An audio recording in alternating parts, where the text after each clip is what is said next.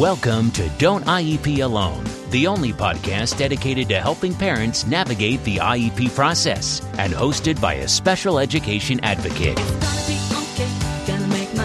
Your host has been attending IEP meetings for over a decade and has helped thousands of parents go from an IEP rookie to an IEP all star. Be prepared to learn tips that will be a total game changer for you as a parent advocate and, most importantly, your child's outcomes. Partnered with the award winning Block a Day in Our Shoes, you'll be confident, knowledgeable, and actually looking forward to your next IEP meeting. Don't IEP alone. Get ready. Here's your host from suburban Philadelphia, Lisa Lightner. Hi there, welcome back. And today is related services. So exciting, isn't it? Um, I lead such an exciting life talking about this stuff. Um, if you're new, if this is the first podcast you've ever heard from me, first of all, welcome. Second of all, we are taking a walk through an IEP section by section, and today is related services. If you look at the list of podcasts, I'm pretty much going in order of both a Pennsylvania, Delaware IEP blank form and the one on the IDEA website. So, today is related services. And again, this is um, this is another area where I find parents when they get a draft IEP or a new IEP, they like flip to this section right away. What am I going to get? What am I going to get? Um, and if you haven't listened to the other podcasts, go listen to the one on present levels because remember, present levels is what drives the IEP. Present levels determines the goals, and then those goals will determine which of these related services your child is going to get. The way I kind of keep the difference between related services and SDIs like separate or what makes something a related service is you want to kind of think of an SDI or your specially designed instruction, your child's special education. You want to think of those SDIs or SDIs as being delivered for the most part it's going to be delivered to your child by a teacher. Related services are the non teacher things. And as special education has evolved over the years, you know, I certainly know that many districts, um, many districts employ OTs and PTs and um, all kinds of related service personnel. It didn't kind of used to be that way. It used to be that te- that schools employed teachers, and that was pretty much it. And if you needed a related service, it was almost always contracted out. And still, many schools still contract out. Um, but in the in a general sense, you want to think of it as teacher, non-teacher, and your related services tend to be your non-teacher supports. That's not to say that they don't teach. You know, physical therapists teach your child a skill, and so do occupational therapists, and so on.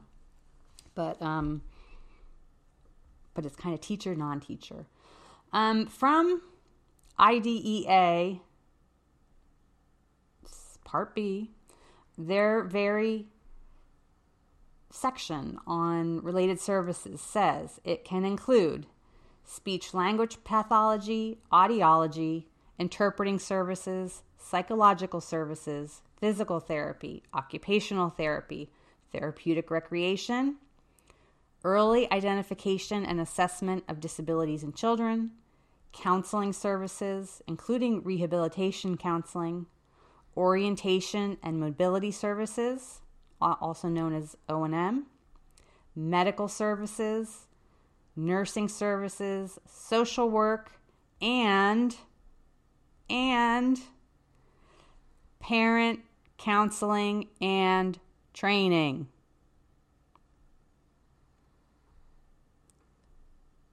Okay? Parent counseling and training. It's on the IDEA. It's IDEA.gov, um, sites.ed.gov slash IDEA. Okay? It's in IDEA, parent training. Um, it can also include transportation. Did I miss any? I think that's all of them. Those are the related services. Typically, these services are not going to be provided by a teacher. But parent training is in there. If you need training, you ask for it as a related service.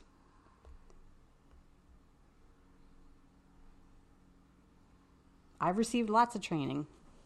I'm not a special ed teacher or an OT or a PT or O&M. Do you know how hard it was for me to try to get my child to use a white cane, for me to even understand the concept as a person who's not visually impaired to use a white cane? No, I had the O&M instructor teach me. Okay, counseling, social work, nursing. They're all related services. Now, the catch here is that just because they're a related service doesn't mean you're guaranteed to get it. So, again, go back to present levels and make sure that it is identified as an area of need.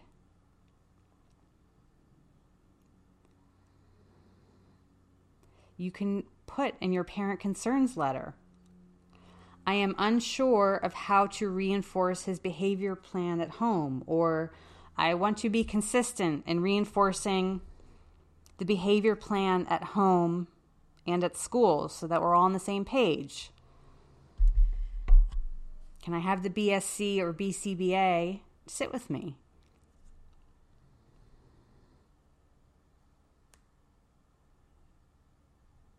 Okay, I'm not a BCBA, but I've spent a tremendous amount of time with my son's BCBAs because I I think behavior sometimes, you know, sometimes you just once you get it, you get it and it's kind of basic and you're like, "Oh, duh." Um but just little things like ver- I mean, we all verbally prompt our families all day long as moms. As moms, you know, moms give 500 verbal prompts a day. Do this, do that, bring me this, go pick up your room. Otherwise known as nagging. Okay? But kind of learning how to get past constant verbal prompting and getting the behavior you want, that took, for me anyway, took a little bit of training. Okay. So there's, I mean, there's really not a lot to say about related services. Again, they're present, they're, they're driven by the needs identified in present levels, and the needs in present levels are driven by evaluations. So if you want your child to receive a specific related service, make sure that it is identified. And it has to be a need that they have that will assist them in being able to access and benefit from their education.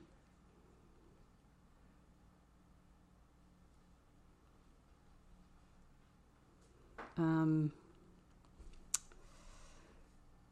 oh, I know. Another one in here. This is another, I don't want to say red flag, but just a, a hey, watch out for this. Um, a lot of these therapies, whether it be speech, OT, PT, that kind of stuff, um, get it written very specific because you don't want any surprises. Because what happens is that it, um, you see something like, you know, whatever, 30 minutes of OT per six day cycle or per week or however your school district does it. Um, so you get your 30 minutes a week, and mom's like, okay, that's cool.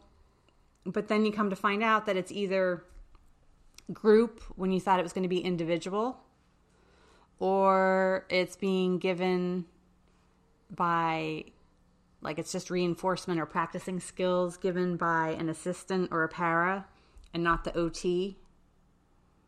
Um, you know, push out, push out, pull out therapies versus push in. You want to make sure that that is specified because 30 minutes of OT a week can look a hundred different ways. So make sure that is clarified.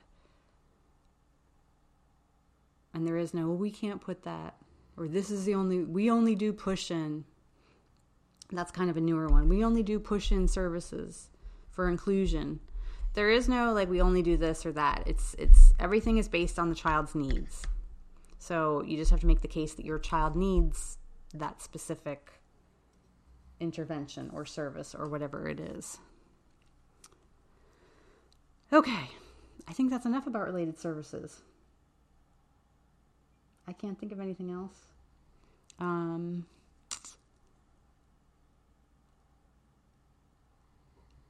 again, go back and listen to the section on present levels and also listen to the section or the, section, the podcast on Medicaid, because this is one where um, some districts may ask you to sign off on a Medicaid form to have Medicaid pay for therapists. And you just want to be clear on what you're signing. In my state, I sign it, makes no difference. But in some states, it will limit the services that you can access outside of school. So you just want to be clear on what you're signing before you sign it, like anything. Okay. Um, that's it for related services. Tune in next time for supports for school personnel. Have a great day. Thanks for listening to the Don't IEP Alone podcast. No parent should have to IEP alone. And with a day in our shoes, you don't have to. For more IEP assistance and letter templates, visit adayinourshoes.com. For ongoing assistance and support, follow our Facebook page and group.